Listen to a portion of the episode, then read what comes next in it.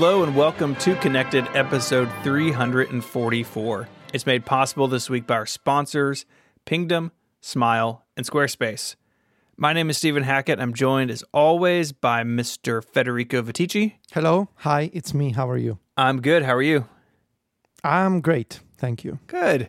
We're also joined by Myke Hurley. Ahoy! Greetings. Ahoy, landlubber. Greetings. Is ahoy like like a British thing? It's not a British thing, right? It's a sailing thing. Yeah, it's like a sailing thing, and maybe it's a British thing. I think. Have you ever be a little sailed? Uh, I mean, I've been on a boat. Well, that doesn't count as sailing. but, Like you're not actually doing the sailing yourself. I've never been on a boat with sails. I don't think. Me neither. Just been on boats with like engines or whatever. I would like to go on a sailboat, We need to hire a sailboat. Well, there you go. We know what we're gonna do. but I don't know anybody who has one. So Well, hire one. I a friend of mine has a sailboat and he did like this. He kind of traveled the world on a sailboat. He's Wow. an incredible person. Like he did this tour. He started in Sardinia in Italy, went to Spain, and from Spain he traveled by himself. He had this whole log on his Instagram actually.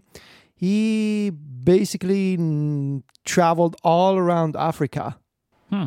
Stopped, I believe, in Madagascar, and then left again and reached the Caribbeans a really fascinating way to spend a year. Like he actually did this during the pandemic year, of, like throughout the basically the entire year of 2020. I mean, Not a bad way to spend some time. not yeah, Provided you know how to sail a boat, otherwise it's terrible. yes. Otherwise, don't do it. otherwise, you don't see the end of the year. Yeah. no, you don't make it in Madagascar. I'll seems tell you very that. likely. Seems very likely. We have a couple of websites we need to point out. Google.com. Yep. Yahoo. Yahoo, Bing, uh, Alta Vista. Any others? That's all the websites I know. That's uh, it. Ask Jeeves. Ask Jeeves. MySpace.com. Nice. That's another good one. It's the top one. FriendFeed. Oh, remember Friendster? I remember the name. I don't think I was ever on it. Yeah, I don't remember either. Anyway, Uh, Jason Thompson, uh, our, a dear listener of the show, created previously, and we failed to mention it, uh, thejeremies.herokuapp.com. And it is a running tally of the Jeremies. And so it shows the picks Federico made, the outcome, if it was incorrect or correct, and then the, uh, the final score. Overall, your total score is 60%, which is seems pretty good. that's pretty good. That's that's much better than I would have expected. Wh- wh- What I like specifically about this website is it doesn't just show what Federico guessed, like right or wrong. It lists every guess Uh-huh. he makes, which is my favorite thing about this website. So, it, and you know, so for example, uh, Dreamcast face is Yeah. uh, listed on the face of Spiral. or Eyes. uh, tea with holes at the bottom for bubble tea. hmm Oh yeah, look at all these things I've said. I say many things. I wonder Flat if the bread. little sip of grandpa's for, so on here. for flatbread, I said base of a pizza left in the middle of a road, and someone with a car drove on top of it. Yep. That And then I classic said- emoji. Nondescript pizza was also. uh, kiwi Wow. kiwi meatballs. Kiwi meatballs. I was watching a TV show uh, a couple of days ago. I think it was Parks and Rec, and uh, Fake Ron was drinking an herbal. Is it herba mate? Is that how you say it? And uh, huevo mate. And uh, I was thinking, hi, he's taking a sip of Grandpa. So classic. uh, you, skunk. he said rat who had too much chili last night. Oh, that's disgusting. I hate that. Oh, wow. what you use to go underwater? the diving mask. okay. Okay, so go check that out. We also have a new website made by A new en- it's like a new entrant. What is it? New challenger has Yes. entered the ring. by listener Jason. Uh, this is rickies.net. And this is a, in their own words, but I agree, comprehensive repository of information about the ever evolving Apple prediction game played on Connected. It has an about section, there's a GitHub so you can open issues. There are scores and stats, which I want to come back to in a second. There is a Bill of Rickies section, complete with a full change log, Incredible. Wow. going back to episode 123. Here's my favorite 245. Stephen said Ricky instead of risky in an iMessage, and now they're Ricky picks. and in 259, you propose naming the competition that of, after my typo. yep. We need to talk about uh, the scores and stats Yeah, we do. because Okay. there are some people that think that uh, that there's cheating going on. But I just want to read our total our total graded picks. Okay. As always, when you see something, this it wasn't what I expected. I thought it was very different to this because our memories are terrible. Yeah. Uh-huh. So let's start with uh, the victories. Actually, I have never won an annual competition. Yeah. Myke has won one time. Mm-hmm. Federico has won twice. Mm-hmm. For keynote victories, I've ru- I've won three times. Myke has won twice. Federico has won three times. So you and I are tied for keynote victories. You know, you like to come out here and swinging around accusations of cheating that you never win. We now have proof that you win plenty. So I'm the Ricky King. Well, No. you're not because we are all tied five out of 12 for risky picks. Evenly, perfectly tied. Oh, that's beautiful. I like that. Yeah. So for the ri- mm. the actual risky part, it's five out of twelve each. But yeah, Federico's won the most predictions, the most overall competitions. Uh, Myke is the worst at the flexies, but I've lost most at the flexies. I've donated $225. Federico, 175 Myke, zero. Well, that's because I might not be good, but I'm smart, right? You always add in the extra ones, don't you? And that that ends up being your downfall. That's right. Then we get to coin flips. This is incredible. We've had three heads and four tails. I don't know what that. I guess that means in the final. I'm not sure where that number comes from. I guess the final one. Uh, Myke has won one, two, three, four, five, seven times. Wow. I've I have won once. I won the 2019 WC knockout flip for first place. But Myke has beaten me every other time except once, where he beat Federico uh, for second place at 2019's WWDC. And Matt, who's one of our amazing Discord mods, calculated that there is a 97% chance of somebody doing worse than me on a coin flip, which is also equal to there is a 3% chance of me performing as well as I have. So it, I am very good at coin flips. There's only a 3% chance that I would have been able to do what I have done. Uh, so basically, I think what we really want to know is you never want to be up against me in a coin flip because that's, that's where things are, are won and lost I think so. mostly won by me. It's really painful. It's great. Uh, but yeah, definitely go uh, go check this out. You can drill down into individual picks and see what round they were in, the score, who made them. It's fantastic. Uh, thank you very much, uh, Jason, for putting this together. Yeah, it's amazing. It's really, truly an incredible achievement. We we haven't mentioned that it's called the Rickipedia. Yes, Like it, also an Rickipedia. incredible name. At rickies.net. But what is what is actually even better than this is like better than than maybe anything else I've ever seen on the internet ever uh, is the fact that it goes all the way back and chronicles every prediction that we've done, including like the audio predictions that we did one year, an air power based set of predictions that we did one year. We did like it's got everything. The audio predictions. Yep. Which I won. So it goes. It begins in 2017 with our annual predictions. Nobody won the air power game. No, because it never came out. Yeah. The- the- Yeah. It was when will it come out, and none of us picked never. I, I said air power will come out the first week of December 2018. I was very confident in this. Uh, I was the least confident, but still not unconfident enough. It was my. It will come out after the 2018 iPhone event, was what I guessed. it says winner, nobody. The Rickipedia is on GitHub, and if you want, you can open an issue. You can Mm-hmm. fork the the repo. It's incredible. Okay. Uh, wow. Don't start opening issues when you lose. Hmm, we'll see about that. Right? I'd like to open an issue. I have not won enough. This episode of Connected is brought to you by Pingdom from SolarWinds. If you have a website, what purpose does it serve? It could be driving people to your products, collecting sales leads for your company, or providing customer service with a contact form. When these critical transactions fail, you lose out on business, not to mention the bad experience for your users. But there's a solution transaction monitoring from Pingdom. Starting at just $10 a month, transaction monitoring runs checks 24 hours a day, 7 days a week, and will alert you when your cart checkout forms or login pages fail before they affect your customers and your business.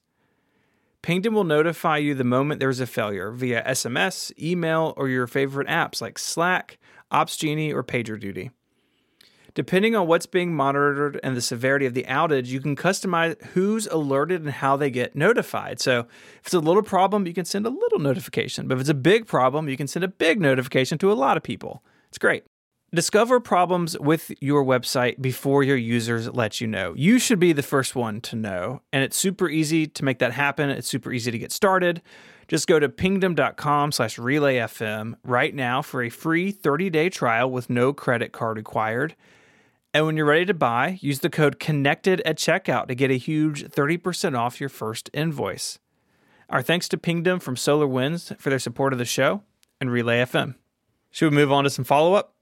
Yeah, in uh, our last episode when we were talking a little bit about uh, AirTags, Federico recommended a topic for Ungeniused, which is another show that me and Stephen host about weird Wikipedia articles, and he recommended that we look into something called the Quadro Tracker. Uh, we just did it for our most recent episode. Uh, I recommend you go and listen to it because it's bananas. It's fantastic. I didn't know you actually did it. I Well, of course need we did. listen. Yeah. We bumped it to the top of the list. it's definitely worth listening to. Beautiful. I mean, the, descrip- the description alone is gonna make you listen. Need to find some drugs or a lost person or maybe a hidden weapon? We have the device just for you.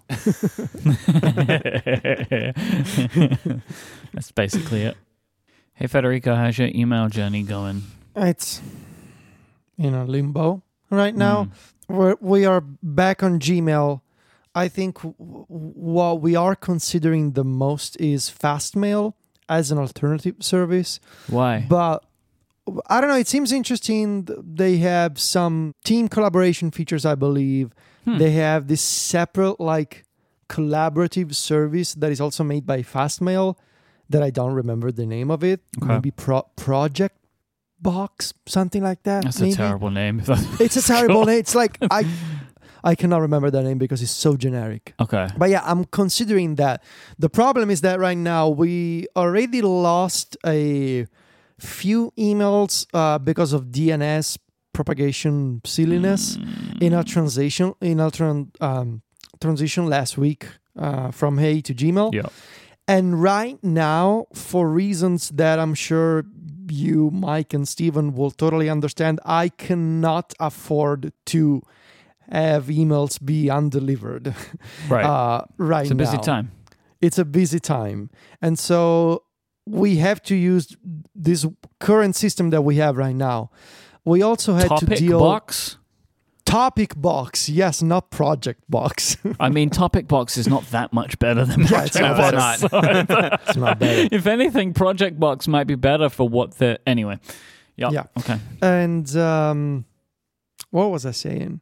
So yeah, we're using Gmail. We're still dealing with some, you know, DNS stuff and email authentication and that kind of stuff. But at the very least, we have working email that we can send and receive, and that's all that matters right now. But we exported everything out of Hey. I confirmed that we got everything we needed. I canceled my subscription.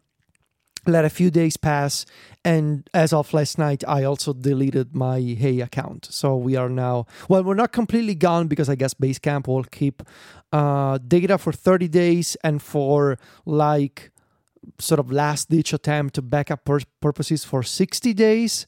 Uh, like they say they're gonna delete our data in 30 days but we will be able to request a backup in 60 days which is kind of confusing like when will my data be gone from your servers uh, still we're gone now so that's all that matters actually um, yeah using gmail using spark as per your Mm. suggestion myke because that's like the most basic version of collaboration that John and I were able to find f- with something that we were already familiar with. It's great. I like Spark. I really dislike the iPad version because it doesn't use the native multi-column layout. Yeah, I was And listening so- to AppStories and I hadn't thought of that before, and then I hated to know it. Right, like I, I hadn't considered it, but when you said it, I was like, "God damn it!" Right, Yeah. because now whenever I use the iPad app, I'm acutely aware of needing to swipe over to get the Yes. folders. Yeah, yeah, but it's fine. I I really like uh, a few things that Spark does, like Todoist integration, which we're gonna talk about that later as to why that matters.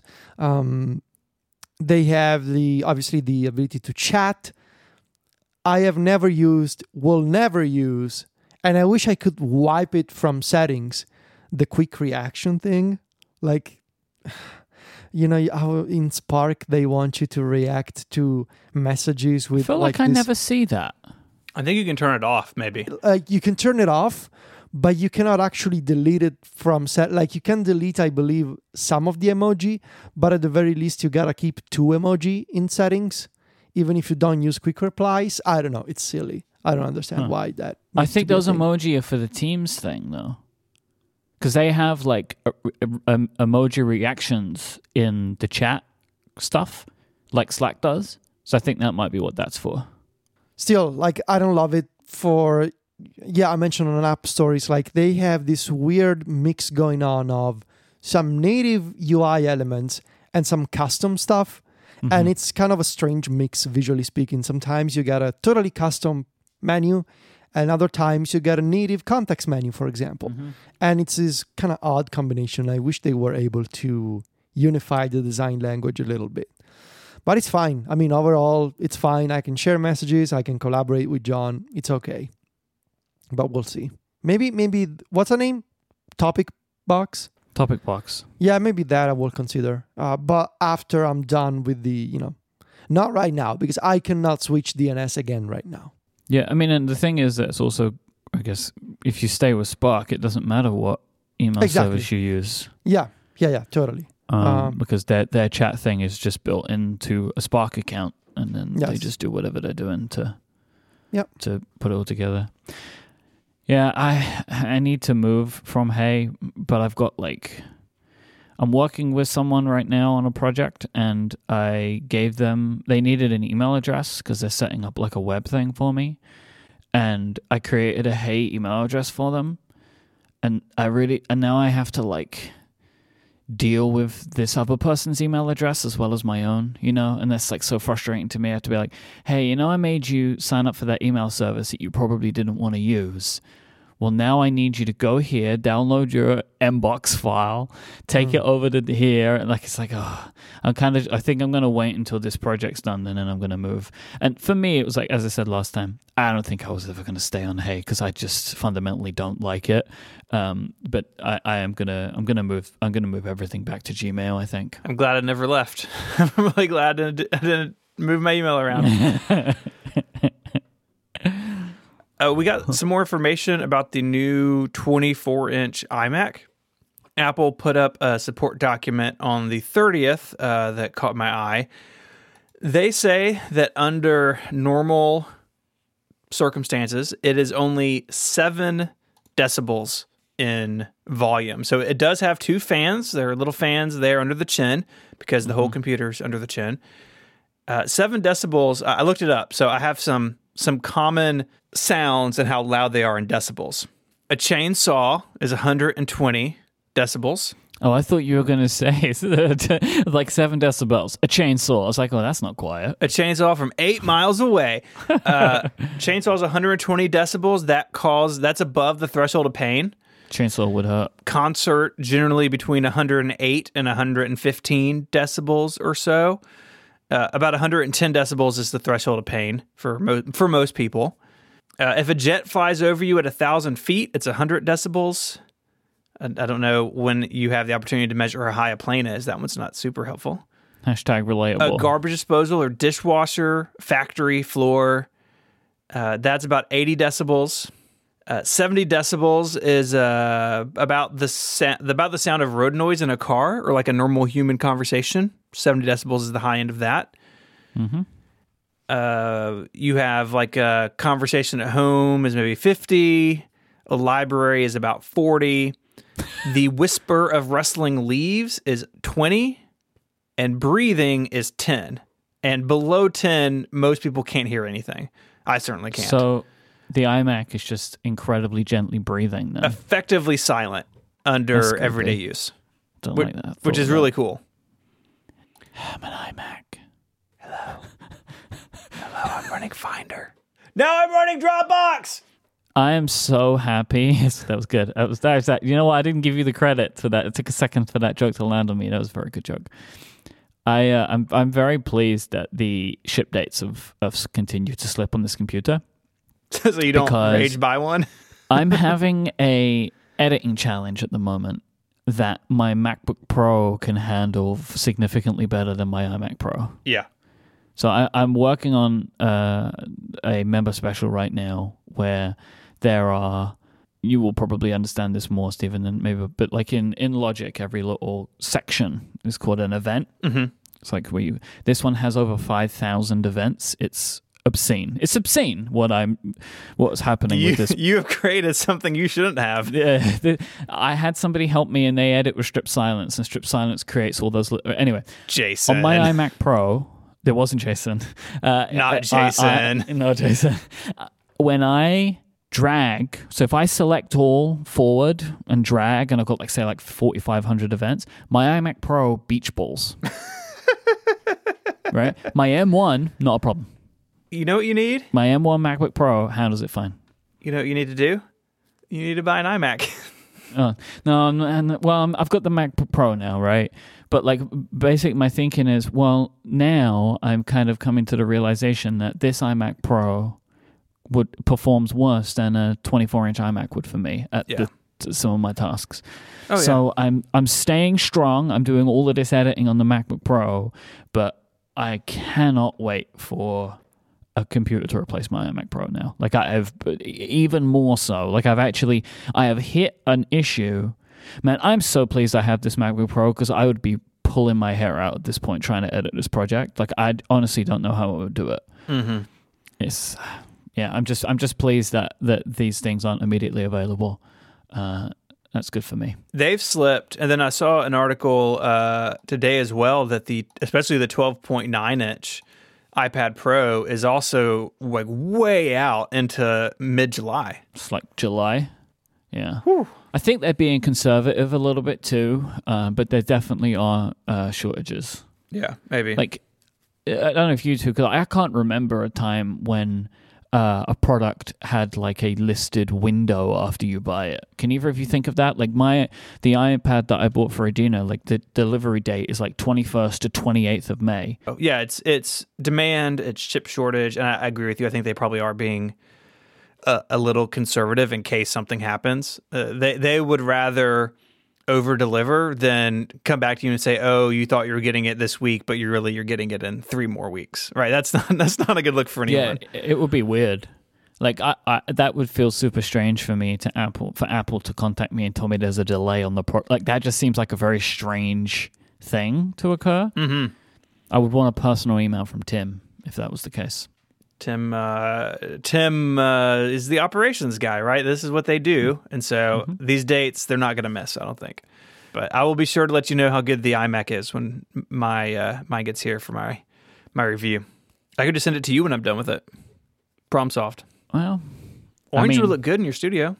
oh, it would look great. Orange is the color I would get. Yeah, Uh, I mean, if you just want to give it to me, then great. no, that's not really what I meant. That's the thing. That's what you said. You said I'll just send it to you. That was that was Relay can end of the buy it from from from five twelve pixels, Interesting. and then you can buy it. But from that Relay. doesn't make any sense. Why would I do that?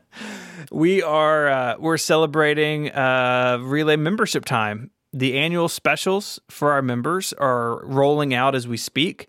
These are uh, extra episodes of a bunch of our shows uh, just for Relay FM members. And so, Myke, you were on the Reconcilable Differences one that published today. It published today. That was uh, that was quite an honor. I had a great time. I'm going to listen to that uh, during my bike ride later, I think. I don't really remember what we spoke about because we started recording at my 1 a.m. Wow. So it was a little loopy. That's that's no bueno. That's no good at But all. I think it was good. I, I think it was good for the show. yeah, Uh, sometimes you got to make sacrifices, you know, Yeah. for your for your content. Uh, on Ungeniused, we talked about Star Wars Day, May the fourth, and uh, the connected one is out, and it made a lot of people feel really special inside. So there's lots more coming. Uh, you can get those no matter what show you're a member of. They, we send those to all Relay FM members. But if you go to getconnectedpro.co, you can become a member of Connected. You'll get all those annual specials from all the shows, access to the Discord, and you'll also get Connected Pro, which is a longer ad free version of the show each and every week that we have a, a lot of fun making. GetConnectedPro.co. Go. Federico, you may be getting your wish. So tell us about this uh, report of uh, Apple Music Hi Fi. Yeah, um, so there's a couple of things here that are interesting. So, according to this website called Hits Double Daily, um, spotted by MacRumors, uh, they're saying that Apple plans to unveil a higher fidelity version of Apple Music within the they say the coming weeks. And they also mentioned that there will be some new generation uh, so, some new airpods to go along with this. So hits double daily is saying that apple is working on apple music hi-fi basically that new airpods will be the sort of the product paired uh, like officially speaking with this new uh, version of apple music. And it's expected to cost well actually the same current price of apple music which is $9.99 a month. Um, so this is fascinating for a few reasons. Um, obviously the price. If that is correct and if apple is actually going to do like a lossless high resolution tier for apple music at $10 a month they would be undercutting the entire competition in this field uh, including amazon with amazon music hd which i believe it's $15 a month. So pricing wise like if this is true i kind of get the feeling that apple is not going to make it as so this is my theory.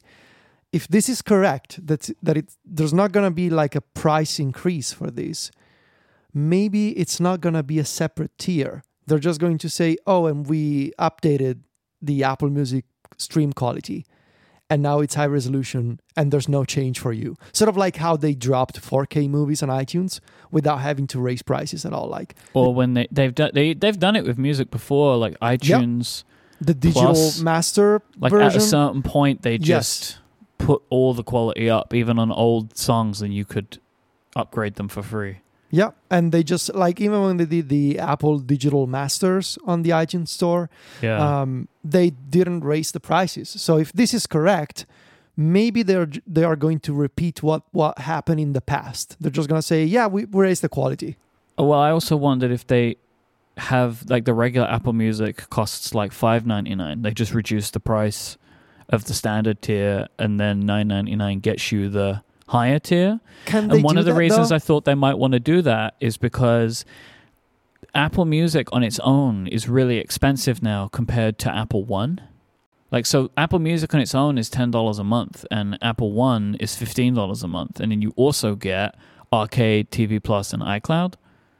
So I don't know. Maybe that could be, or they could do what, what you're suggesting of like just hey, it's it's ten bucks now, and that's that's everything.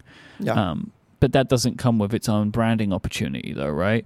Because so here's the thing: like going on what you were saying and what you've been talking about before, like that Spotify being the main one will also have something called Spotify Hi-Fi, and that's going to be their high fidelity tier. But and if Apple Music don't have this as a tier, people Mhm. might think that they don't have high fidelity. You know what I mean?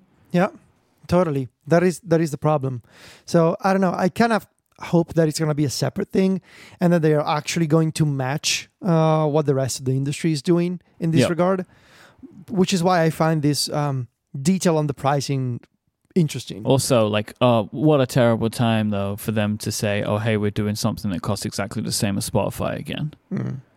right with the European Union stuff, Yeah. right? Where it's like, oh yeah, but they c- we're going to charge the same price if they want to do it. We'll take thirty percent from them.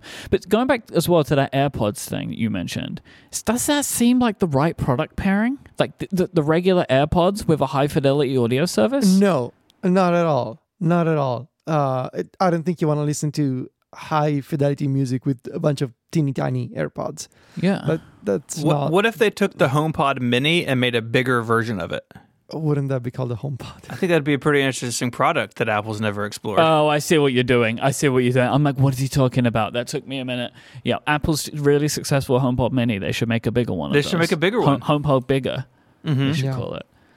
So here's my other question for you two. So they're saying within the coming weeks. Will this be pre WWDC? Would it be iOS 15? Okay. Would they announce it at Here's- WWDC? Here, here's where it gets interesting. So, 9to5Mac reported this, MacRumors reported this. I was also shown these cut strings a few weeks ago and I kept silent. Um, but basically, in the in iOS 14.6 beta 1, there there's a bunch of different code references to things like Dolby Atmos, Dolby Audio, and lossless within the music app. So in the Mhm. music in, in files for the music app in the you know um, in the 14.6 beta 1 uh, firmware there's these references in the music app. And it seems to me like iOS 14 so my theory is that iOS 14.6 will be out before WWDC and this will be part of that announcement. Um, I don't know. I just I think it'll be kind of strange to see 14.6 as part of a WWDC keynote video where they also announce iOS 15, right? Yeah. Wouldn't wouldn't that be a little strange? Like there's a there's a new feature and we're going to talk about it and there's some changes happening to Apple Music and now also let's talk about the next version of iOS. I don't know, it feels I mean, like the I- I mean, maybe it could be like we're so excited for this, we don't want to wait to the fall. We want everyone to enjoy this hmm. now. You know, maybe maybe Yeah, like it, they could they could have it as part of the Apple Music a an Apple Music part of WWDC, right? So like maybe they have some features in music that they want to show off of iOS 15, and they'll say, "Oh, and hey, we've got this new service that we're rolling out from today that will." will but like I, I expect personally, if this does happen, if this is happening soon, it it will probably be a press release. this feels like press release material to me. Yes. But but at the same time, I could also imagine them holding it for for a little bit longer now, because uh, I I I don't know, but it, it seems it's a bit of a rough a rough go of it at the moment, right? Like I I don't know how much you would really want to continue to shine a light on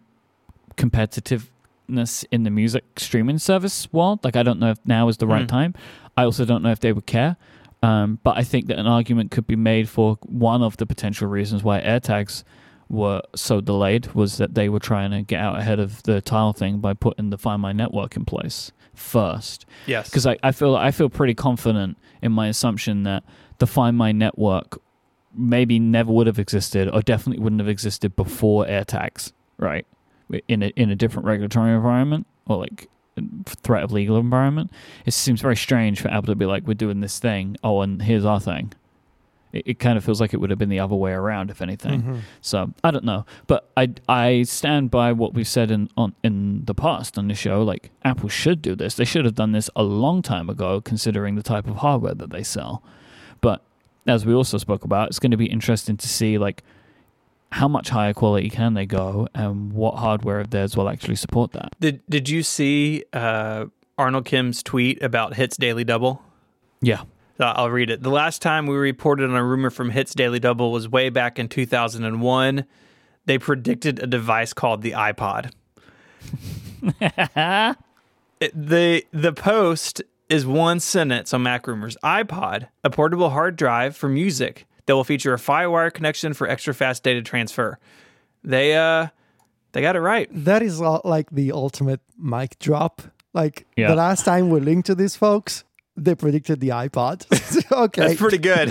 that's all you need to I know. love the MacRumors post. It's so Yeah. short. Yeah, all of these Right. old MacRumors posts from 20 years ago used to be like that, uh, which oh, is also 20 years ago. Oh, Yes. that's a horrible So, thing you just this said. is this is one of the things I love about MacRumors. Uh, the fact that the website has been around for two decades, and the fact that Arn remembers this stuff, Yep. and every so often uh, links to these old posts on MacRumors. Uh, it's kind of like what I hope I can do someday with MacStories, which Mhm. you know we've been around 12 years, which is a pretty good time in internet years. But Mhm. MacRumors has a much much longer history, and Yeah. that's one of the many things I love about the website. Uh, that they can do this kind of stuff, and you go back in time and you can see the comments on on on these posts. Truly incredible. Uh, yeah, good job. Hits daily double. um, yeah, the it being 20 years ago, I, you know, I've been doing that 2001 revisited series. Yep. And it's very upsetting every time because I have a, a a long list of things and what month they're in, and it's like, yeah, like OS 10, I get it, but then like some of the things later on the list is, is like, oh no, like that's really upsetting, including the iPod. But uh, When is the 20 years of the iPod? it's in uh, October. It's in the fall. October. Speaking of things that haven't been updated in 20 years, the iPad Mini is back in the rumor cycle. that was good. That was good. That was really good. you're really good at this, Stephen. You should be a podcaster. we have all wanted the iPad Mini to become more like the iPad Pro and now the iPad Air with flat sides and little bezels. We think it'd be really, really awesome. But uh, it seems like that may not be the case. So, so Myke, what uh, what is the current word on the street? Yeah, so the, there was a r- there was some reports from Ming Chi Kuo, who's also reporting this today. A while ago, we actually spoke about them ages ago on the show about there being an update, but that Kuo was expecting it to still have a Touch ID home button, still have a Lightning port, but have a larger display with some slimmer bezels. And it was disappointing then. But the thing that's become more disappointing about this is now this product is not expected to be released until the second half of 2021.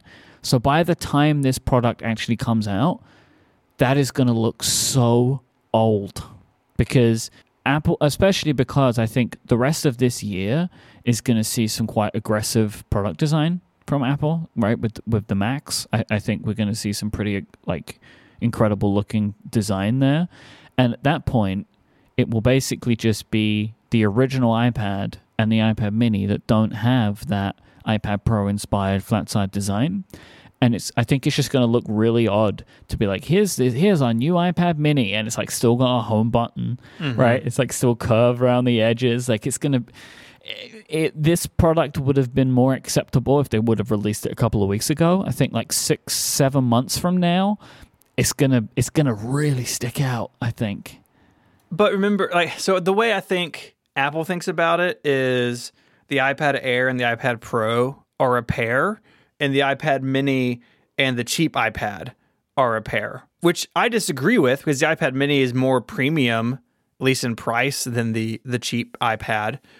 So maybe it's like until the regular iPad is ready, the iPad Mini doesn't get anything new either, which bums me out. But I can kind of see how that would make sense. but I I agree with the idea of thinking that they're pairings or whatever, but I still think that they should update the design of them and pair them more. Like you know, like Apple make Touch ID uh, power buttons now rather than home buttons. Well, put that on it and get rid of the home button from the front, and now you know now we're starting to talk, right? Like i- i- if it would still look way more modern if they just got rid of the home button even. And you know they were able to make the device physically smaller at that point and it'd be great. But yeah i just think it, you know I, I would be intrigued by this. Device depend also it depends on the internals as well for me like what chip do they put in it. Like i think because you know the, the ipad mini with the a12 in it right now is really aged and uh, you know i'd be worried. I'd, I'd hope they would put an a14 in it at least. Um, but yeah i just think that this this isn't the product that I want it to be, and it, you know, I feel I, feel it's a little bit sad about thinking that it's also going to be a really long time until we see one. I'm so sad about this. I was really hoping that we're gonna do the small iPad Pro device, which is perfect for reading, because I really. Oh, this is a whole thing. I really I've gone back to reading things on the iPad, and by things I mean articles. Uh, it's a whole story. Didn't you just get a Kindle and like do the whole thing? No, he got he got something else, didn't he? What was it like Kobo or something? Yeah, That didn't Man. work out. Huh? man, it's Yeah, who would ever switch between things like readers or task managers? I mean, I don't know. email It's service. Look at this. How how would you say flip flop in Italian? Ah, see, that's an interesting question. Well, we don't say flip flop. If any Italians are listening to this, please get in touch with me on Twitter. I think we would say Volta Gabbana, but I'm not positive. Can you tell me? Can you tell me that more slowly, please? Are you te- you texting it to me? It's in the Discord. I'm pretty sure. Hold on. Volta Gabbana. Uh, yes, Volta Gabbana. Okay. So we have flip flop and Volta Gabbana. Uh, yeah, somebody who changes ideas and opinions. For uh, see, that's the thing that I don't like about this war, which is kind of hmm. Somebody changes opinions and ideas for their own or like for because they are opportunistic or for personal gain Yeah. with great ease and quickly. Mm. Yeah, I would say personal gain. It quick with great ease and quickly. Oh, okay, so there's a the syn- the synonym of that banderuola is also very good. I would go with that, which literally means little flag. Banderuola. Can you again put that in the Discord so I can try and say it? Yes. 'Cause I I I, I struggle to hear the letters. Okay, it's B A N D E R U O L A. Oh, that, Yes. that that that all those Try and at the end that. there are difficult for me. Try and say that. Banderola. Yes, that's pretty good. Okay, banderola and flip flop. There we go. I don't know if there's a, a particularly British English or just English term for this. Uh, I'll have to think if there's something more British, but I'm not a flip flopper or a banderola like you two, so no problem here. In any case, I'm really sad that they're not making that iPad Pro Mini. Mm-hmm. Well, unless Where's they do make an Jony iPad Pro Ive Mini. when you need him? Jony wouldn't stand for this. What's this. Jony doing anyway? Nothing. Seems Nothing. like. enjoying retirement. Well, does, no, he works at Airbnb, doesn't he? He consults Ah, with yes. Airbnb. Oh my god, I totally forgot this was. it was a true story, right? Yeah, because well, it was one of those things that was like they announced it, and then that was the end of that, right? Like they announced it in October, and then like we never heard anything more about it. But Designing the future of Airbnb, hmm and it's all that there is to the story. but to be fair, if it was just announced, it's hardly likely they would have anything to show for a long time. But- right, sure. Yeah, I mean, look how long it took him to redesign the iMac. He had to leave. Exactly. So he had to, you had to leave to get that done. Can't wait to see the first Apple LoveFrom collaboration, Mhm. right? They were supposed to be working together for a long time. Ah, Can't Love wait to From. see that. Can't wait to see the Maybe first it's collaboration. Maybe it's the AirTags, which is literally a white button. That's all No, he would is. never like Jony would never have a removable battery. Surely. Right, you're sure. You're right. You're right. He wouldn't do that. Mm. All right. This episode of Connected is brought to you by TextExpander from our friends at Smile. Supercharge your team with the power of TextExpander. Your team can do more with the same resources. That means less repetition, fewer errors, and greater consistency. So your team will feel like they've hopped off a bicycle and into a Ferrari. That is quite the change. With TextExpander, you can keep your team consistent, accurate, and current by sharing your text and images with the whole staff to keep them on track. This makes sure that everyone will share the same message and give the same answers to all customer questions. Help your team work faster and smarter by using TextExpander's powerful shortcuts and abbreviations to streamline and speed up everything everyone types.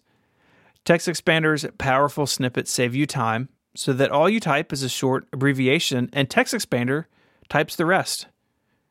Keep your whole team communicating efficiently with consistent language. Share your snippets of messaging, signatures, and descriptions with everyone who works on projects with you. I use TextExpander for pretty much anything I type more than a few times a week. So of course I have the the obvious ones like emails and addresses, but also things like uh, funny little things with emoji that I like to send people, or things uh, like the command to uh, kill the finder in the terminal. You know what I use for that one? Can you guys guess what what the snippet is? Is it could kill? It is semicolon die D I E, Oh my gosh. and then finder dies. Wow. my my text expander thing is to put like doubling up the letters at the beginning of a word. I do that too. right? So if I wanted, so mine would be there like K K I L L Mm-hmm. or something like that, and it would fire it off. That's how I do it. But you can do anything you want with TextExpander because it's flexible. You can use it on Mac, Windows, Chrome, iPhone, the iPad. And connected listeners get 20% off their first year. Just go to textexpander.com slash podcast. Our thanks to TextExpander from Smile and their support of the show and Relay FM. AirTags. It feels feels like they came out forever ago now, doesn't it? It was just Friday. It was I like know. five or four or 5 They're- days ago. They're kind of boring, right? I mean, It's like so. Here's my thing. It's fun to set them up. yeah, It's fun to try them out for the first time, sure. and then that's it. What I like, I feel like I have a very attractive keyring now. Mm. I have the brown one, the leather brown one, and I have the little white disc inside, and it's got my initials on it, and I think that's a very nice looking keyring. yeah. And I'm happy I have the keyring. It's also like it's big enough that it's easy to grab, you know. So like I have something so I reach into my pocket, I, and it's like just an easy thing to me to grab there. Nice, easy, very happy. Mhm. But I guess the whole point of this product is like you are betting on your future with it, right? I Like- the thing about the AirTags is that it's a difficult product to enjoy because as a product it's predicated upon the idea of something bad happening to you. Yeah. And so like do can you enjoy AirTags? Well, yeah, you can if you lose your stuff and that's not Mhm. fun, you know? So I also put them on my car keys. I have now a fancy AirTag, uh, you know, I have a sort of a key fob and AirTag and uh, Zelda themed keyring setup going on. Did Kind you get fun engraved? mix. Did you no, do engraving? No, Uh, I'm not. I'm not an engraved type person myself. I wasn't, and I'm not with anything else. But for me, the engraving on the air AirTags, I think is is the move. I think that's the way to go. I only engrave my body with tattoos, not my Interesting. objects. Yes. Can Mhm. you imagine if they offered the full emoji set? We could all get weird fish air AirTags. see? In that case, I would do it. Same. Yeah. In that case, I, I would make an exception. They really need to find a way to do that. Like, I understand the issues, like in just in logistics of of having every single. no, emoji, I don't. No, I don't. When you have true two trillion dollar, when you're a two trillion dollar company, I don't understand the issue with. Well, so supporting I understand that it's difficult, but they should find a way to make it happen. Is the end, right? It's like Yes. I'm sure it must be hard. Fix it, right? I want every emoji available to me so I can Yeah. choose. I, uh, I yeah, we bought several. They're on keys and in bags, and I got one in my truck for some reason. I'm using uh, the Belkin keychain, so they have two. They have one that comes with a ring, and the one that comes with like a like a loop that's on like some sort of string. Uh, that those are the ones we I used in mine and Mary's bags. I like, looped them around a, a zipper on the inside. Mm-hmm. I like the Belkin keychain. I mean, it's like black plastic, but the and I have an Apple one here. I got the red one, and I just I don't love the leather look. I don't know. The the, the Belkin one is it's not Are you talking about the loops uh what which or the key ring? uh well with Belkin I like the look of both better than anything Apple does. Um, wow, that's interesting. I don't like the Belkin keyring. I love the Apple keyring. Yeah, I have the Belkin keyring on my keys. Okay, I like the look of the leather loop ones, but I'm not convinced that they're right for like a backpack. I, I think maybe the like Belkin secure holder thing is probably better for a backpack. Yeah. But I haven't. I have one of those, but I haven't used it yet. Just because like with, I just have just like very large, uh, like piece of leather just like on the bag now. I don't know. I don't like the Belkin keyring though. Why? Is it because it looks cheap? It's not the cheapness. What I, I think I, I think I said this on upgrade, but it kind of makes it look more like a toy. Like just with it being like plastic rather than leather. I don't know. It just has more of like a, a toy look to it, especially with some of the colors you can get it in. Yeah, I think it's like the that's fair. rounded plastic. I think it kind of evokes toy to me. I mean, it's not it's not mm. fancy by any means. Mm-mm. you know, not particularly nice, but uh, it works. So I have a stack of them here because I haven't used them all. So uh, again, like we said last time, I think when we travel, they'll be more useful. Uh, but Yeah. uh, they're here, they're fun. The family sharing thing, people have talked about this, where the way it works is if uh, if you travel with an unknown AirTag, there's a setting to say, "Hey, this AirTag belongs to somebody I know. Don't bother me about it for 24 hours, or don't bother out, don't bother me about it ever again." And that's fine. And and and Apple's gone the conservative route here. And I think that should be the default, the way that works. But I do wish for an option to say, hey, any AirTag, you know, set up by my spouse, I'm I'm fine with it being where I am. and uh, I think that would be a little bit less annoying than the current setup. Again, I think the current setup should remain. I think what I'm saying should be an option for safety reasons. There isn't really a good option for family sharing. It just isn't. Like you can't share an AirTag, and I find that all you can tell your phone is to ignore it. yeah, and, and and so if my wife takes my truck or my keys or both, you know, she's going to get a message that an AirTag is going to follow her around, and she's got to tell her her phone to ignore that. And I just think that could be a little bit nicer. Uh, and and I always find it frustrating when Apple has a new feature or product that just doesn't work with family sharing because so much of it just ignores the fact that people sometimes know and even live with other people. And again, it's, it's like what Federico said. I'm sure we'll have more sto- We could potentially Mhm. have more stories to tell about them in the future, but it is very much like a well, I have it now. Now I just need to wait to see what it's like if I lose something. You kind of just have to wait. Honestly, I bought them and I th- I'm pretty sure I'm never going to use them because I never lose anything. So, as we all know. So we obviously spent a lot of time talking about Hey last week. Got a lot of great feedback and follow up about the episode, which I appreciated. Um, or Basecamp, I should say. Uh, there was there's been a bunch of stuff happening since, and just I just wanted to touch on it kind of as follow up more than anything else.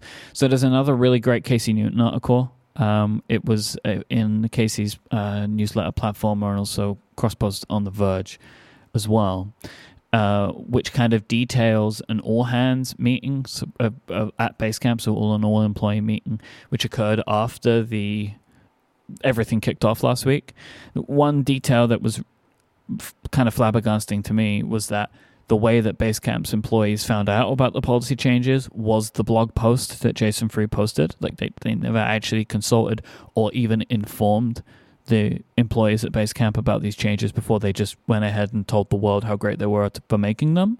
There's a lot of information that came out from uh, people that were on the call giving quotes to Casey Newton as to how it went, and the internal call was just like it just seemed like a cavalcade of disasters. Honestly, uh, we won't go into it all here because there's a lot. Like I actually just really recommend reading this article, but it you know, this call was so bad that it led to over 20 of Basecamp's 57 employees choosing to leave the company. And there seems to be more of them leaving still. Uh, so, you know, we're talking, we're like approaching half of the company is left after this.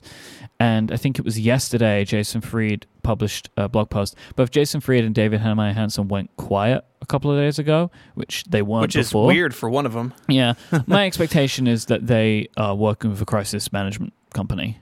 I- I don't know this, but would be my expectation because it's like all of a sudden they just went quiet. Like they need someone to help. Those exist? oh yeah, It's a whole industry. yeah. It's like it's a part. It's a part of public relations. Hmm. Okay. Like it's a part of PR, like crisis management, and it can form. It can take many forms. It can be something you've done or something that's happened to you, right? So, like a company, your company's done something that they didn't mean to do, and now you're in a crisis, and so you need public relations help to deal with that.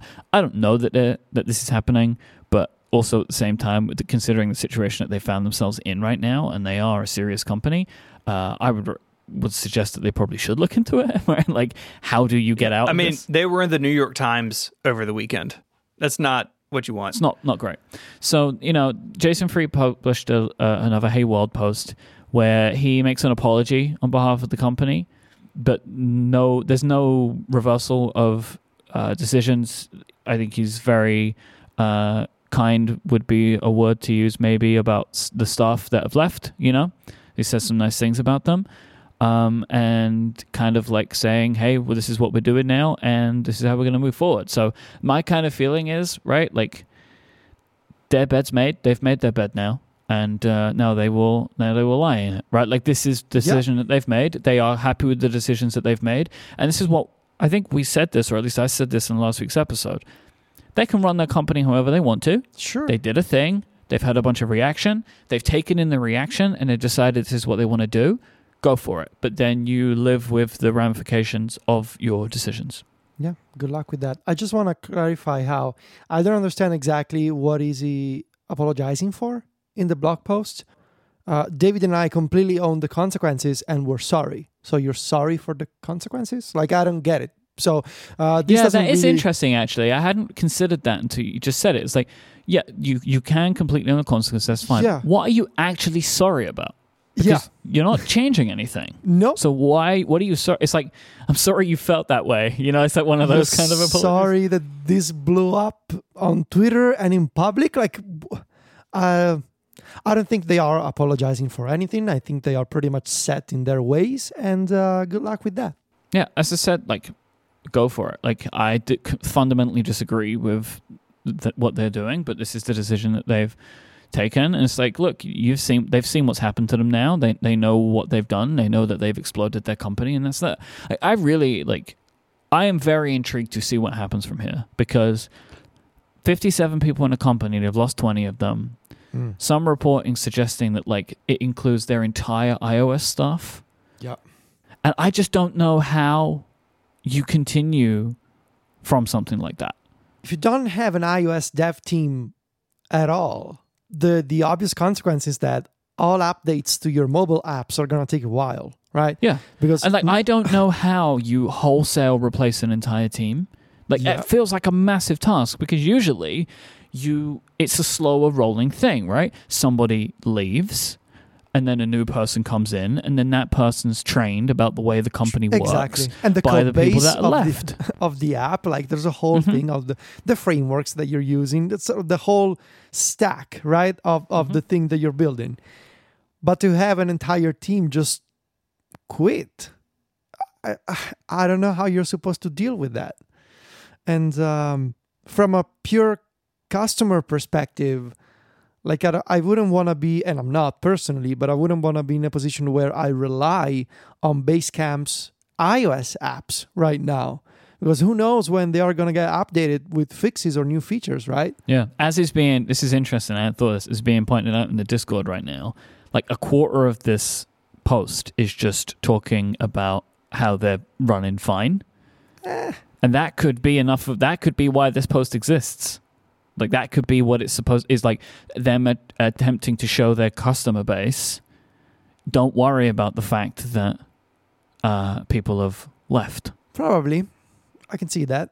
Mm-hmm. Also, who's going to work at Basecamp? Like, let set aside the fact that people are quitting Basecamp.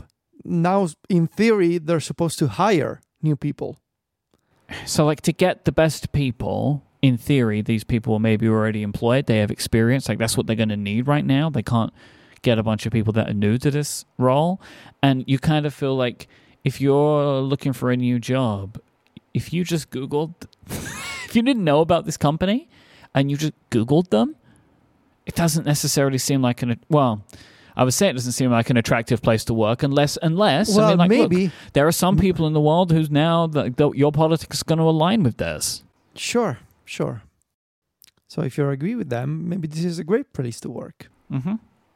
But as we said last time, does that align with Jason Fried and David Heinemeier Hansson's personal worldviews? I don't know. Right? Like I'm not gonna say one way or another, right? Like what they believe because I don't I don't know them. Uh, as we see, you know, what they're putting out to the world seems to be not a great worldview. Mm. and this is like one of those things where I said like you look around and you see who you have left and do those people match with your view? I and, and I don't know if they're putting out of a, a, a view to the world that would suggest it's necessarily a good one. I don't know. I struggle, I really struggle to understand how you would go from being one of the most respected um, sort of companies in the history of the modern web, right? mm-hmm. To make, because they made this happen, right? And having this be your legacy. All this because you couldn't bear the fact that you had to listen to people at the workplace share their different points of view. Mm-hmm. Again, it doesn't seem really business savvy to me as a strategy. I I find it fascinating in the same way that train wrecks can be fascinating. yeah I ju- I honestly don't understand how you could make all of this implode just because of your politics. So somebody said to me, I was talking to a friend about this the other day, and, and they gave me a point of view that I thought was really intriguing.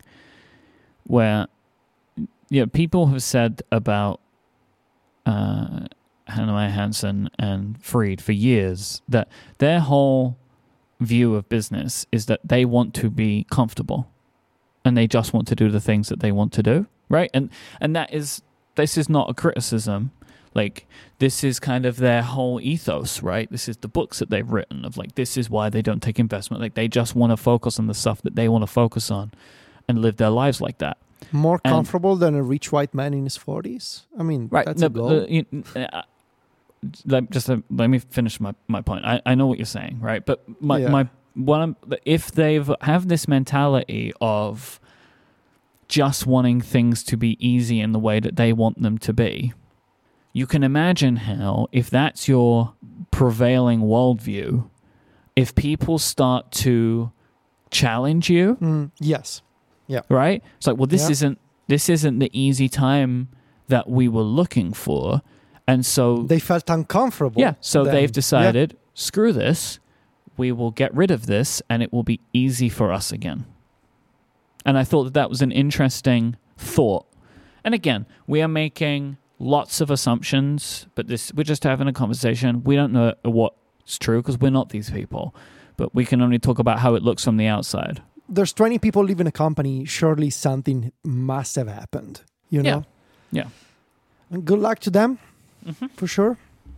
I think they're going to need it. We'll see. This episode of Connected is brought to you by Squarespace. Squarespace is the all in one platform to build your online presence and run your business. From websites and online stores to marketing tools and analytics, they've got you covered. Squarespace combines cutting edge design and world class engineering, making it easier than ever to establish your home online and to make your ideas a reality. It has everything you need to create a beautiful and modern website. You start with a professionally designed template and use drag and drop tools to make it your own. You can customize the look and feel, the settings, the products you have on sale, and more with just a few clicks. And all Squarespace websites are optimized for mobile. Your content automatically adjusts so to look great on any device. You also get free unlimited hosting, top of the line security, and dependable resources to help you succeed. There's nothing to patch or upgrade. They have award winning 24 7 customer support if you need any help. Let you quickly and easily grab unique domain name. Plus, you'll have everything you need for SEO and email marketing to get your ideas out there. You can use Squarespace to turn your big idea into a new website or showcase your work, publish your next blog post, promote your business, announce upcoming events, and so much more. I've used Squarespace on a bunch of projects over the years, and it really couldn't be easier to get started.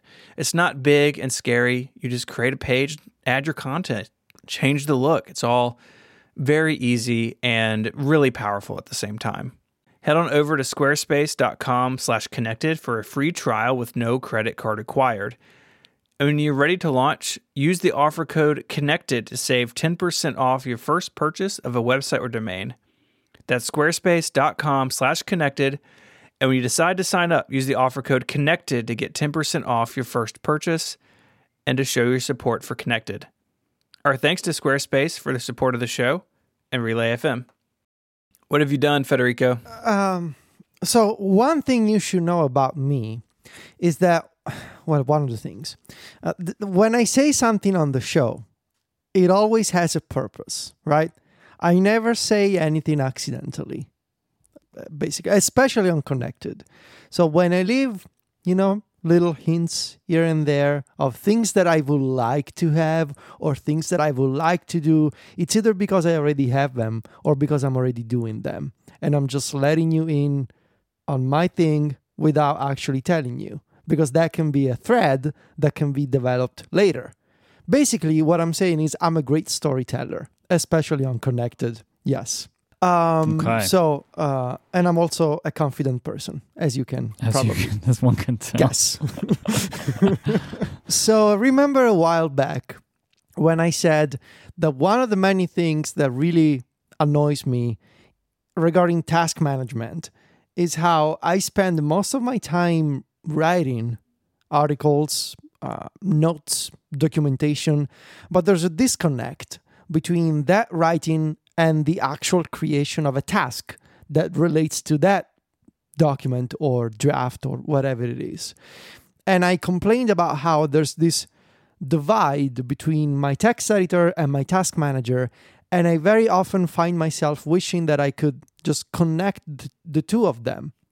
There's some ways that, that can be accomplished, but I was really suggesting some like a, a sort of deeper integration. All of that, uh, I would say, discussion a few episodes ago uh, was based on the idea, and I'm gonna need to contextualize here, that I hired one True John's son, Finn, one True John Jr. to make to make I custom feel like we just created a cartoon character. I hired his son to work on custom Obsidian plugins for me. There's so many levels. There's just there's so many levels to what you just said. Yes. I realized that. I realized that. So I'm going to let you decompress for a second and then we can dive deep into what I've been doing. Um, okay. So see that now that's how you do an introduction. Just from Yeah. a storytelling standpoint. Yeah, again, you are a You great know- storyteller. We've You know, it keeps this. you wanting more, right? Yeah, that's the idea of introductions. Yeah, and you Um, are supposed to give more now. So Yes, I am supposed to. So, okay, so I've been listening to the Mac Power users. No, um, don't blame me for this. This is Spark's I'm not fault. blaming you. I'm crediting you. I'm giving you the credit. You should be. You're supposed to be happy. Okay, so let me rephrase. Don't listen to the Mac Power users. yeah, they, what do they know? What do they what know? did I know? Um, I've been intrigued by Obsidian for a while, but I always resisted the uh, temptation to use it because it was a desktop only app. For context, Obsidian is a plain text note taking app that is based on um, just regular plain text on the file system. Uh, you use Obsidian by creating a database called a Vault, which is just a folder containing plain text files. And you may have heard of Obsidian by people who use it because they work in academic environments or in you know they are uh, students or teachers or researchers. And they usually share all these custom and fancy setups that show you like these beautiful graphs like of, of all these connections that they can make between notes. Because one of the core features of obsidian is and it's kind of a sort of like a joke in tech podcasts uh, right now it's backlinking right? Uh, the idea that you can link to any note and you can have these backlinks going you know firing off in both directions. So you can link a note to another note and you make these connections and you can see those connections in obsidian's graph view and more broadly speaking, uh, there's the whole theme of personal knowledge management that sort of surfaced again in 2020. I believe because of the pandemic, honestly. Like a lot of people Mm. Are suddenly interested in products like Roam Research and Obsidian and Notion from that point of view because they had a lot of time to spend at home in front of their computers and they realized, oh, well, I am deeply disorganized in all the things that I'm doing. And also, it's kind of fun to play around with these apps. But anyway, that's a bigger topic. Back to Obsidian. Uh, I resisted trying it because it was desktop only. But then a couple of months ago, I discovered that Obsidian was actually testing a mobile version for iPhone and iPad that, unlike what the developers suggested last year, it is not a companion type utility. Like last year, I believe the Obsidian developers said when we are going to do a mobile version, it's going to be like a sort of companion type, you know, l- fewer features. It's not going to be the full desktop experience. Thankfully, they changed their minds because You probably got Obs- quite a bit of pushback on that. Yes. Yeah. Obsidian for iPhone and iPad, which is currently in beta. I think it's in private beta for the what they are called, I think, Catalyst supporters. They have different tiers of Obsidian mm, membership, I'm going to call it. Mhm. You can purchase a license. They have different types of licenses, and they have been extending that beta uh, throughout all the different levels of supporters that they have. But it is totally free to use. They have like a 100% free personal use tier. And Yes. at the moment, you don't get the mobile app. But I'm sure Yes. that when it passes beta, you will. So, Uh, so right now, the beta, which is on test flight and is also available on Android, is available to supporters. And when I realized that it was going to be the full desktop experience on iPhone and iPad, and especially when I realized it's going to support the whole set of customization features that make Obsidian great on the Mac. That's when it clicked for me, and I realized I have to try this because it means I will be able to have, and this was sort of like the major realization that I had a couple of months ago. If this is actually true, if they are doing this, there's a good chance that I can finally create my totally custom text editor. And by that I mean I can have custom plugins, custom commands, keyboard shortcuts, custom CSS snippets, custom preview themes, and take advantage of all the features that Obsidian has by default, but then build on top of it with my own stuff. how is this stuff built? Like, what are what are the options available for creating your own things? So at a high at a high level, you can make plugins. Yeah. Uh, plug plugins are this little. Um, okay, let me let me back up a little. Uh, Obsidian is an Electron app on desktop. Big time. Yes, but this I will say this is the only Electron app that I will accept because it's the very web-based foundation of Obsidian, right? It's the fact that it's built on top of web technologies that allows it not only to span multiple platforms but to be easily customizable by a lot of people using web technologies. Okay. Uh, you can inspect on on the desktop. You can show a web inspector for Obsidian that totally looks like a Safari web inspector, and you can take a look at how the text editor is arranged, for example, and you can make plugins using JavaScript or using Node or using CSS, and you can. It's basically like programming these little web apps that are not web apps, are plugins for Mhm. Obsidian. And all of this is going to apply to iPhone and iPad as well.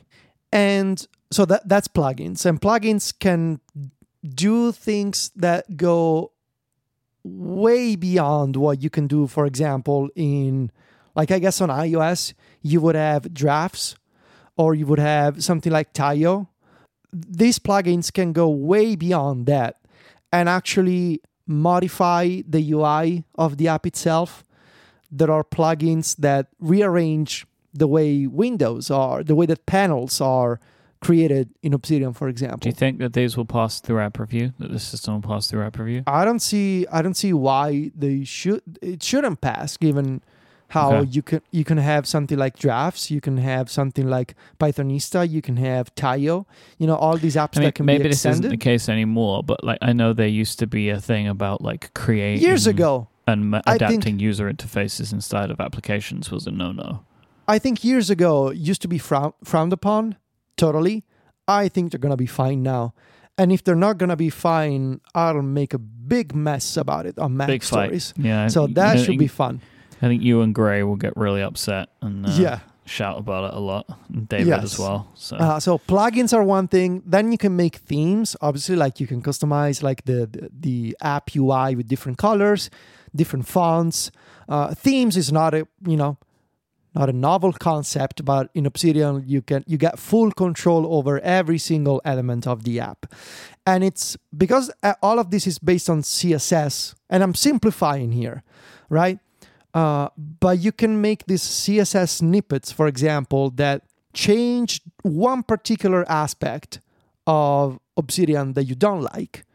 And you can install this by dropping them in a folder in the Obsidian Vault of uh, that you're using and enabling them in settings. And for example, a few days ago, I wanted to change how search results are displayed, and I just uh, I had a I commissioned the CSS snippet to be made for me, and uh, I copied the CSS text and I saved it as a CSS file and I dropped it in and I changed that particular aspect.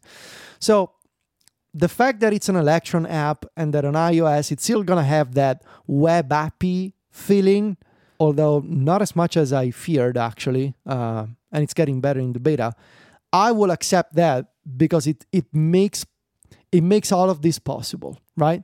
But I kind of want to explain why this is all so fascinating to me and I need to just stop you just before you do, because obviously that's going to be like a whole thing, and we're never going to get back to this. Yes. to one other point that I wanted to make, which is like I understand what you're saying because I have this with some tools that I use, right? Too, where it's like this is so far away, and like Spark, we were talking about it as an example for me, right? Like I do not want to use this app because of the way it looks sometimes and, and the things that it does, but the service is so good.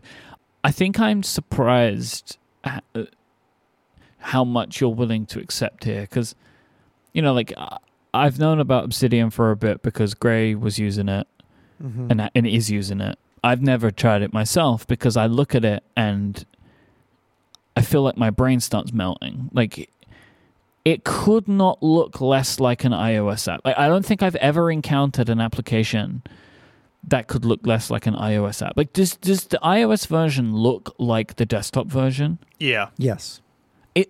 I can't even fathom like it. It what it looks like is a Linux app because that's kind of what it is, right? Or like it's built on that kind of mentality. Like it's got I.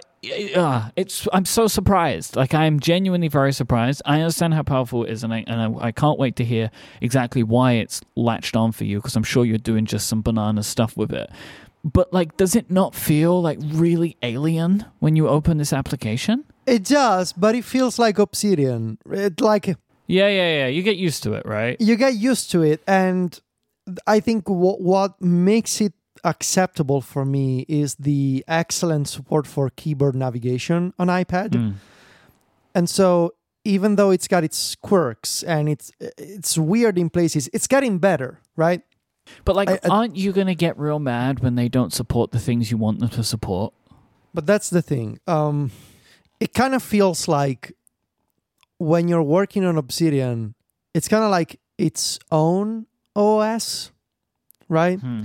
Okay. it it kind of feels like its own system like you're within a different system but here's the i think the the clever thing behind it in a way i will always be able to take advantage of the latest features in ios and ipados because my vault is just a folder in files and so if apple adds versioning like proper versioning to files or better search or smart folders, I will be able to take advantage of that because it's not a proprietary system. And that's the beauty of it that around Obsidian, like I can work inside the Obsidian app, and I've been doing that a lot, but I can also build my own series of enhancements around Obsidian using files using shortcuts that I've been building that take advantage of the file system on iPad and iPhone, right? And so it's this sort of combination of when you work in Obsidian, it feels like its own system. But if you want to take advantage of the the fact that you are on an iPhone and iPad, you still get access to those files in the Files app and you can choose to put your vault anywhere. Personally, I keep it in local storage and then I use the Obsidian Sync service to uh, sync changes between devices. And so uh, that's exactly what I've been doing. Like I've been using uh, Obsidian itself, but also shortcuts with Toolbox Pro that has some excellent files uh, actions that shortcuts itself doesn't have. And I've been using like other file based utilities to open those files. And so I'm not locked in. And if Apple ever adds certain features that I want to take advantage of, it's very likely that I will because everything is just stored in files. But really, uh, for Right. me at least, the the most important point is that I'm making I'm I'm working to build my own writing app with this system. And so I don't necessarily care if Apple doesn't give me the features that I want because I'm going to make them myself. I, need you to explain this to me more before Yes. I ask you the million more questions I have because you might answer it for me. Right, right. So, for context, I've been, so I will say that I've been unifying finally all kinds of writing in Obsidian. So, note taking, writing for MacStories and Club MacStories, research, documentation that I've been writing for MacStories and the club, um, highlights that I save from articles that I read and books that I read. Everything is going in Obsidian. and obviously it's stored in different folders, all you know, nicely organized, but everything is going in here. And so when what I what I mean by making my own writing app is I've been trying to identify some key features that I've always wanted to have in a text editor and that before they were either not possible or I had to build workarounds for them. So the first plugin that I that that uh, Finn uh, worked on for me, and I guess for by the way, at some point we will probably open up these plugins for more people. We will release them in public, I think, but we'll see. So the first one, uh, it's called Export Markdown with Embeds. So I'm gonna try and make this simple. In Obsidian, you can embed a note within another note. This is called file transclusion. Uh, and it's usually, File transclusion? yes. Um, oh, it's usually- you're losing so- me already. okay, so this is very simple. Imagine that you have a file named table of contents. Right? Uh-huh. Imagine you have a table of contents uh huh. and you have multiple chapters for a book or for a review in my case. You have chapter one, chapter two, and three. And you wanna compile all of those chapters in a in in the final output, which is the complete book, right? In the table of contents file, what you do is you embed each one of them. And by embed, I mean it's a single line of text that says um, exclamation point, exclamation mark, double square brackets, chapter chapter one, and so forth for the other two chapters. So in Mhm. three lines of text, you have referenced three files. You have embedded them inside of the table of contents, so that when you export it, you get the the complete output that includes the text of all those three referenced files. This is something that I've been doing for my iOS review for the past few years in IA in IA Writer, right? Using what they call in their system content blocks. I wanted to replicate the same system in Obsidian, but make it more powerful. And Hmm. this is where I got real nerdy about it all. So, with the plugin that we made, uh, you I can hit a keyboard shortcut, uh, Command Option S, actually Command Option E, sorry, uh, to export the current Markdown file that I'm looking at. And what this plugin will do is it'll run through all of those referenced files. It will compile them all, right, in the final output. And then it gives me the option to share this final output to the system clipboard to create a new file in Obsidian containing all of those referenced items, Mhm. as well as the system share sheet. Finn was able to add support for the clipboard and the share sheet. I don't know how, but he's a genius, so I don't care. Uh, so I have three output options, but there's another magic trick that we've been uh, doing here. So one of the things that I that I always wanted to do that IA Writer did not allow me to do is to process the all the headings of each reference document. So essentially, when I'm working on an individual chapter, ideally I want the title of the chapter to be an H1 header. And I want sections of that chapter to be H2, H3, and so forth. But when I'm compiling the review, the title of the chapter cannot be an H1. It's gotta be. It has to become an H2 mm-hmm. because H1 would be iOS 15 review, the MacStories review, the actual title of the story, which means that each heading needs to be increased by one, right? So H1 needs to become H2, H3 needs to become H4, and so forth. So this plugin has a toggle that asks increase level of headings. And if you flip it, it'll automatically do that for all of the files that you've referenced in your table of contents. And I don't have to do this manually anymore. This is a thing that I used to do manually before or I and it was super annoying and now the system takes care of that for me. So that's the first plugin we made. Uh, and of course, because it's Obsidian, all of these commands they show up in the command palette of Obsidian, which you can invoke with Command P. And w- Finn was able to add separate commands for each option. So I can also directly press Command S to bring up the share sheet instantly. Um, yes. The second plugin that uh, we're working on, this is still a work in progress, and this is the the most ambitious one, I think. Um, so there's an existing plugin made by an Obsidian user called Obsidian Todoist. And Obsidian Todoist is very clever in that you, it allows you to embed tasks from Todoist in a note. And when you preview the note, you get this actual, like, it looks like a tiny portion of the Todoist website in the note preview.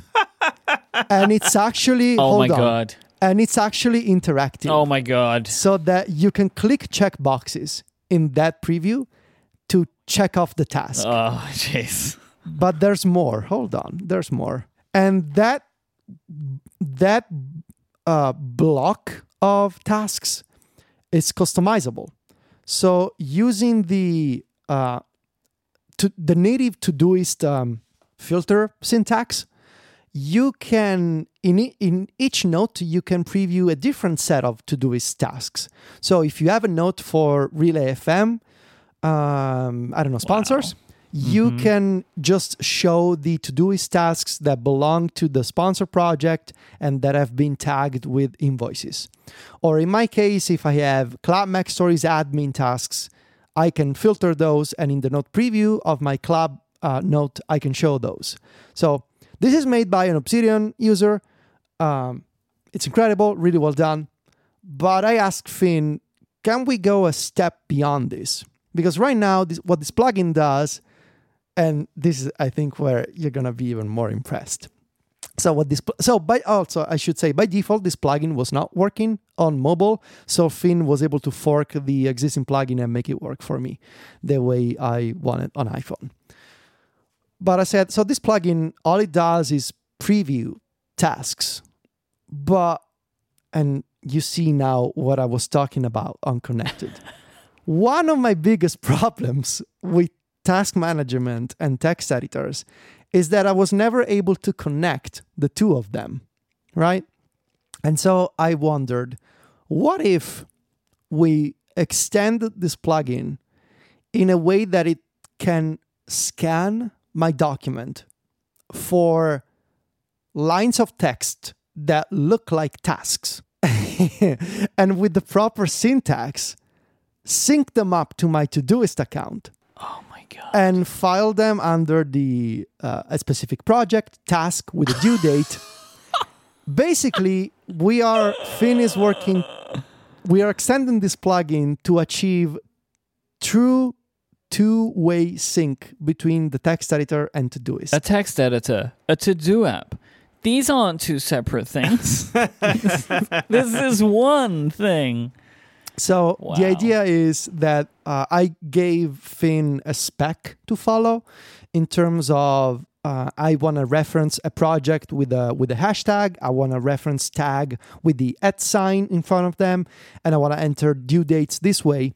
But the idea is that the plugin will scan a document for lines of text that begin with a dash followed by a space and two square brackets, which is the default sort of plain text syntax for tasks, supported in IA Writer, in drafts. It's sort of like a standard at this point. And when it finds one, it will create a task in Todoist for it. But at the same time, it'll also store in the original document the fact that that line of text is now a task in Todoist. So I just want to make sure I'm contextualizing this right. So like Yes. you're writing the iOS 15 review, and Right. while you're writing the iOS 15 review, you're like, ah, crap, I've got to take a screenshot of this thing. Yes. So you do like uh, close bracket, open bracket, or whatever way around it was. No, no, I just type. I have a keyboard shortcut. I have a uh, what's it called? A, a text replacement. I just type TTT and it expands into the um, And then you're like, uh, take screenshot. take That's screenshots. what- yeah, And then when you're done writing for the day, you run this script. It will collect up everything that's left in that document and t- put it Mhm. into Todoist. yes. But, Incredible. Incredible. but there's even more. It can But also wait, there's more. it can also auto refresh, so I don't need to remember Oh my to god. do it. That's very And smart.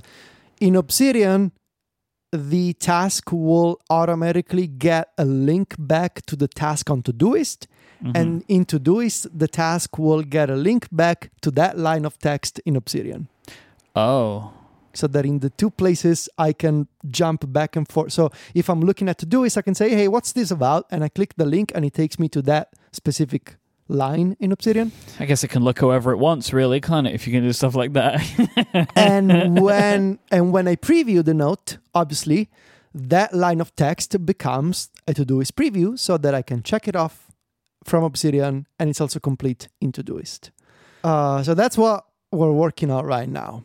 Uh, It's very cool. we also did something else.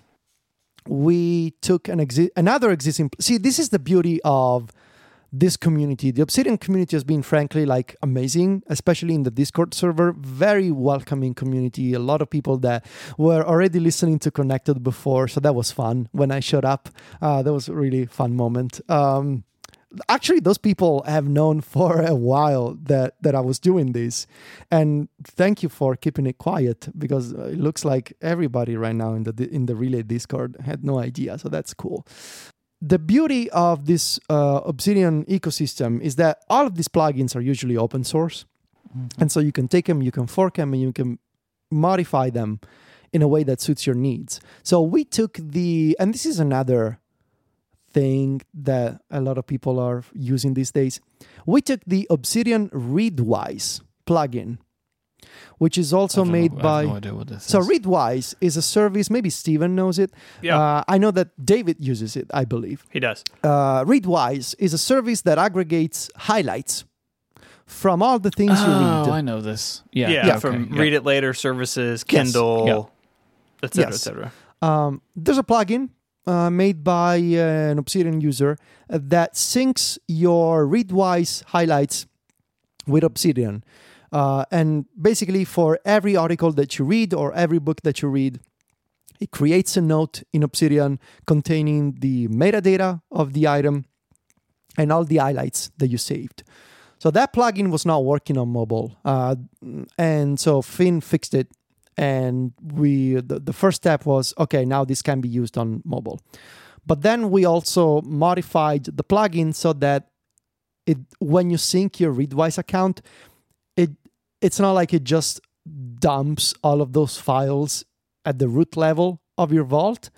Uh, in our version you can choose a specific folder to store those highlights in.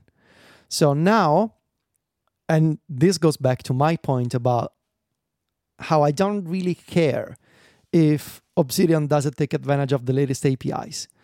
Around all of this, I've been building my own shortcuts to sort of complement the experience.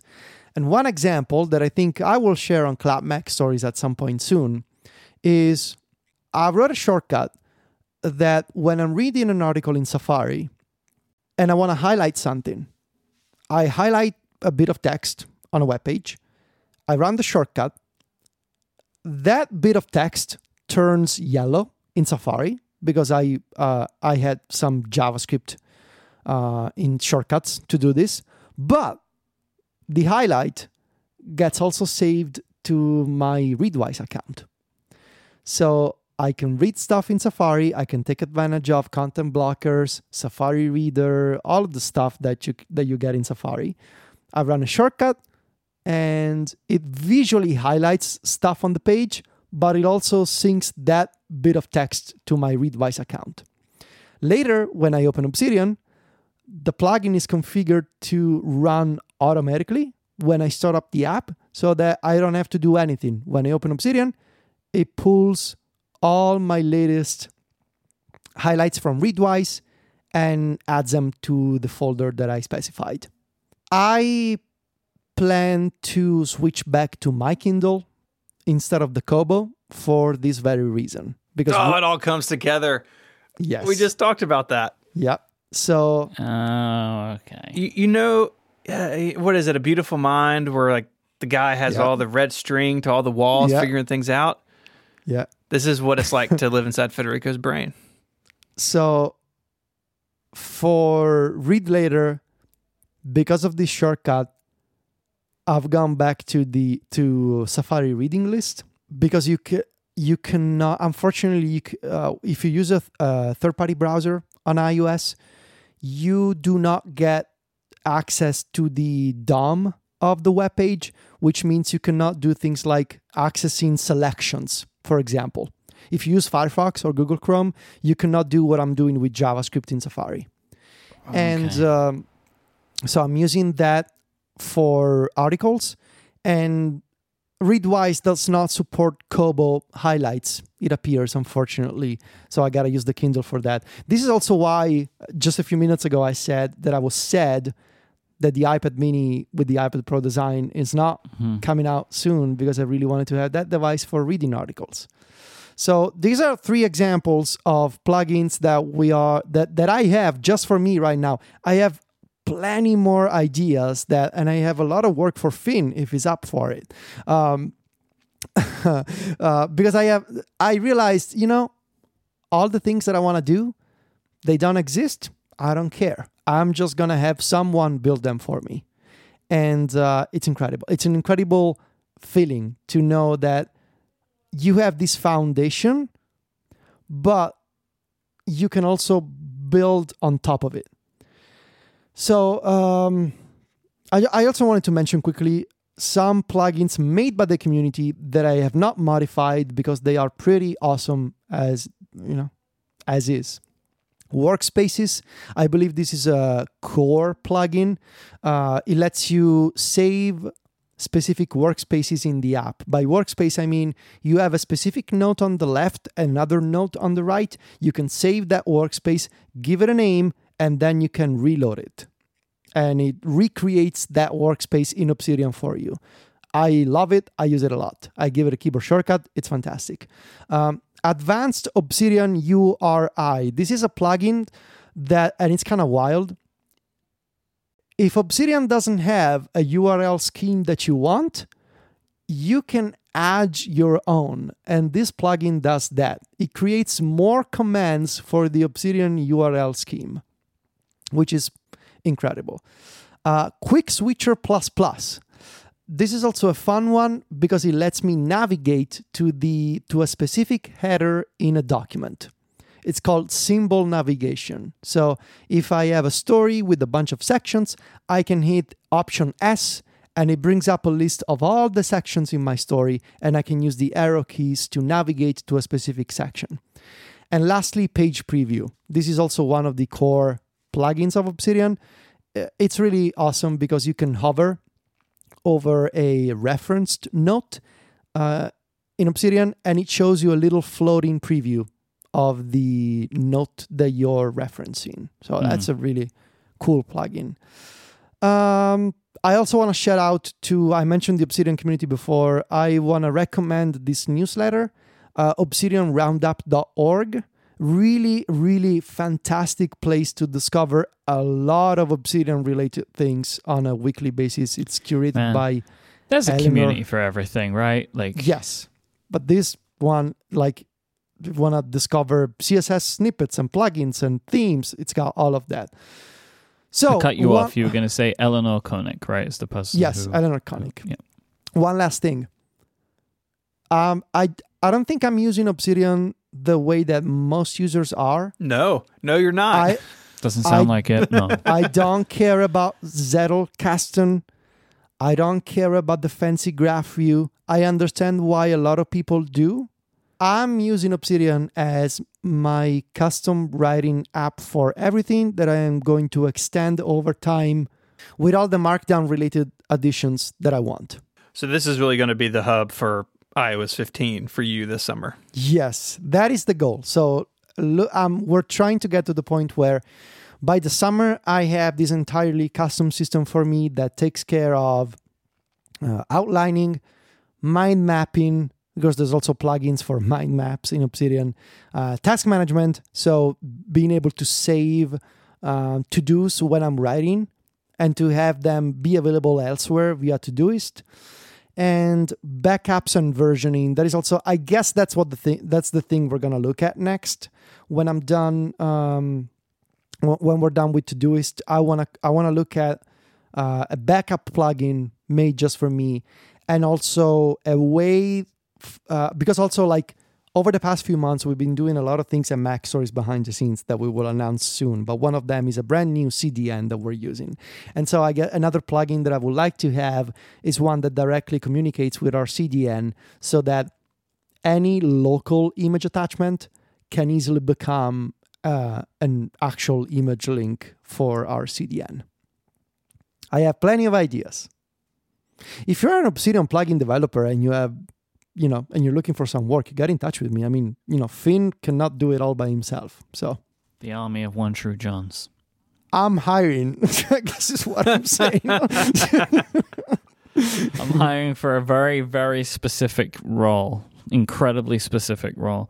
I mean, this this is the end game of editorial yeah. years and years ago. I, I've been thinking about editorial Yeah. the entire time. I mean, I, I didn't really want to bring it up because it was like, you know, Yeah. this is kind of what I was getting at. And I know, I know what you're saying about if it doesn't support technologies, but I do also imagine a point where it would start to become a problem for you. But I don't think we're even close to that. Like you know, like because what I'm saying is like, imagine that they like you know, Apple's like, oh, we have this new amazing windowing system. You just plug it in with a monitor, and Obsidian's like, oh, we can't do Mm. that. You know what I mean? Like that's the kind of stuff that I imagine. And I know what you're saying of like you can build stuff that hooks into it, but Sure. if you're doing the actual writing in the application, you know, you're gonna Yeah. want it to to try and be up to date in some ways, Yeah. at least. I mean, Uh, That is part of the beauty of it, though, is that at the end of the day, it is just a folder of Markdown. So right. you could, if that were to happen, or if you just found another writing environment you liked more, you could use this as some sort of like hub, and then use an external editor. and then you jump into the ghetto of, of old Obsidian and run right. the scripts. Yeah. The right? the the, Yeah, the burning good point. husk.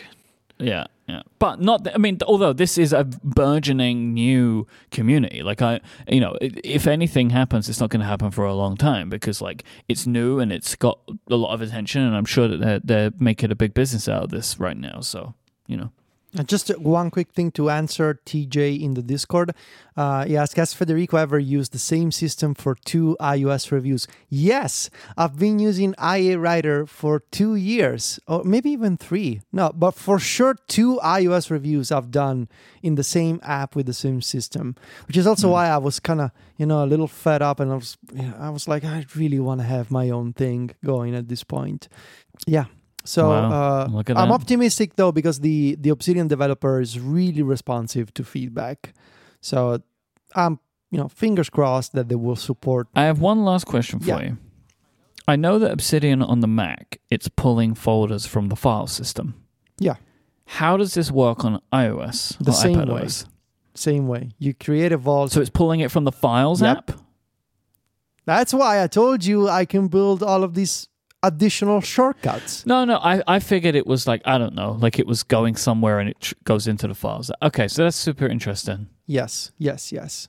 Which is like it makes me feel better because I know that the very foundation is the, is the the system that Apple will continue to develop over time, and How does it work cross-platform then? well, that's the beauty of Obsidian Sync. It's not storing your data; it's only syncing the changes, right? How do you feel about using a beta, like an early beta of an application for your iOS review? Well, we'll see when I start writing if it's still Yeah. in beta. But this is exa- Right. exactly why I want to have a backup and uh, plug in Yeah. Made Yeah, yeah. next. Because again, like you probably heard this, but when I mean this was earlier when Grey used the alpha, it like deleted a bunch of his data. I know, I know, I know. Yeah. yeah. I I mean, he had a I backup because he figured something bad might happen, and yeah. the worst thing happened. You know. I, I, s- I s- like it's a, it's a habit of mine now. I Mm-hmm. always manually export my drafts to working copy, and I sync them up to my uh, to my GitHub account. Yeah. So I'm too I'm not too this is what you're going to do if you change system every year, right? Like you, you're going to have run into at least some problems along the way. Yeah. Yeah. Well, look at you. Yeah, it's it's very it's all fun, you know, making these custom things. So I want to see We'll it see. in action at some point, and that that that would be exciting. I'll show you once I have. Show me some videos. I will. I will show you, especially when I have the um, create a new task uh, thing happening. That would be fun. I think that does it. If you want to learn more about the stuff we talked about, there are some links in the show notes at relay.fm slash connected slash 344. While you're there, you can get in touch with email for feedback or follow up, or you can do that out on the internet. You can find us all on Twitter. Federico is there at Viticci, V I T I C C I, and he's the editor in chief of MacStories.net. And as we now know, uh, Obsidian Wizard. you can follow Myke on Twitter as I M Y K E. Myke hosts a bunch of other shows here on Relay FM and streams over on Twitch about mechanical keyboards at Myke.live. You can find me online as ISMH and my writing at 512pixels.net. Before I let you go, uh, I'll tell you about another show here on Re- Relay FM that you should check out, and that's Parallel. If you like tech podcasts, you're going to like Parallel. It's hosted by journalist, accessibility expert, and all around excellent person, Shelley Brisbane. Parallel is a tech podcast with accessibility sprinkles that you can listen to by going to relay.fm slash parallel or search parallel wherever you get your podcasts. I'd like to thank these sponsors for this episode of Connected Pingdom, Smile, and Squarespace. And until next time, gentlemen, say goodbye. Arrivederci. Cheerio. Bye, y'all.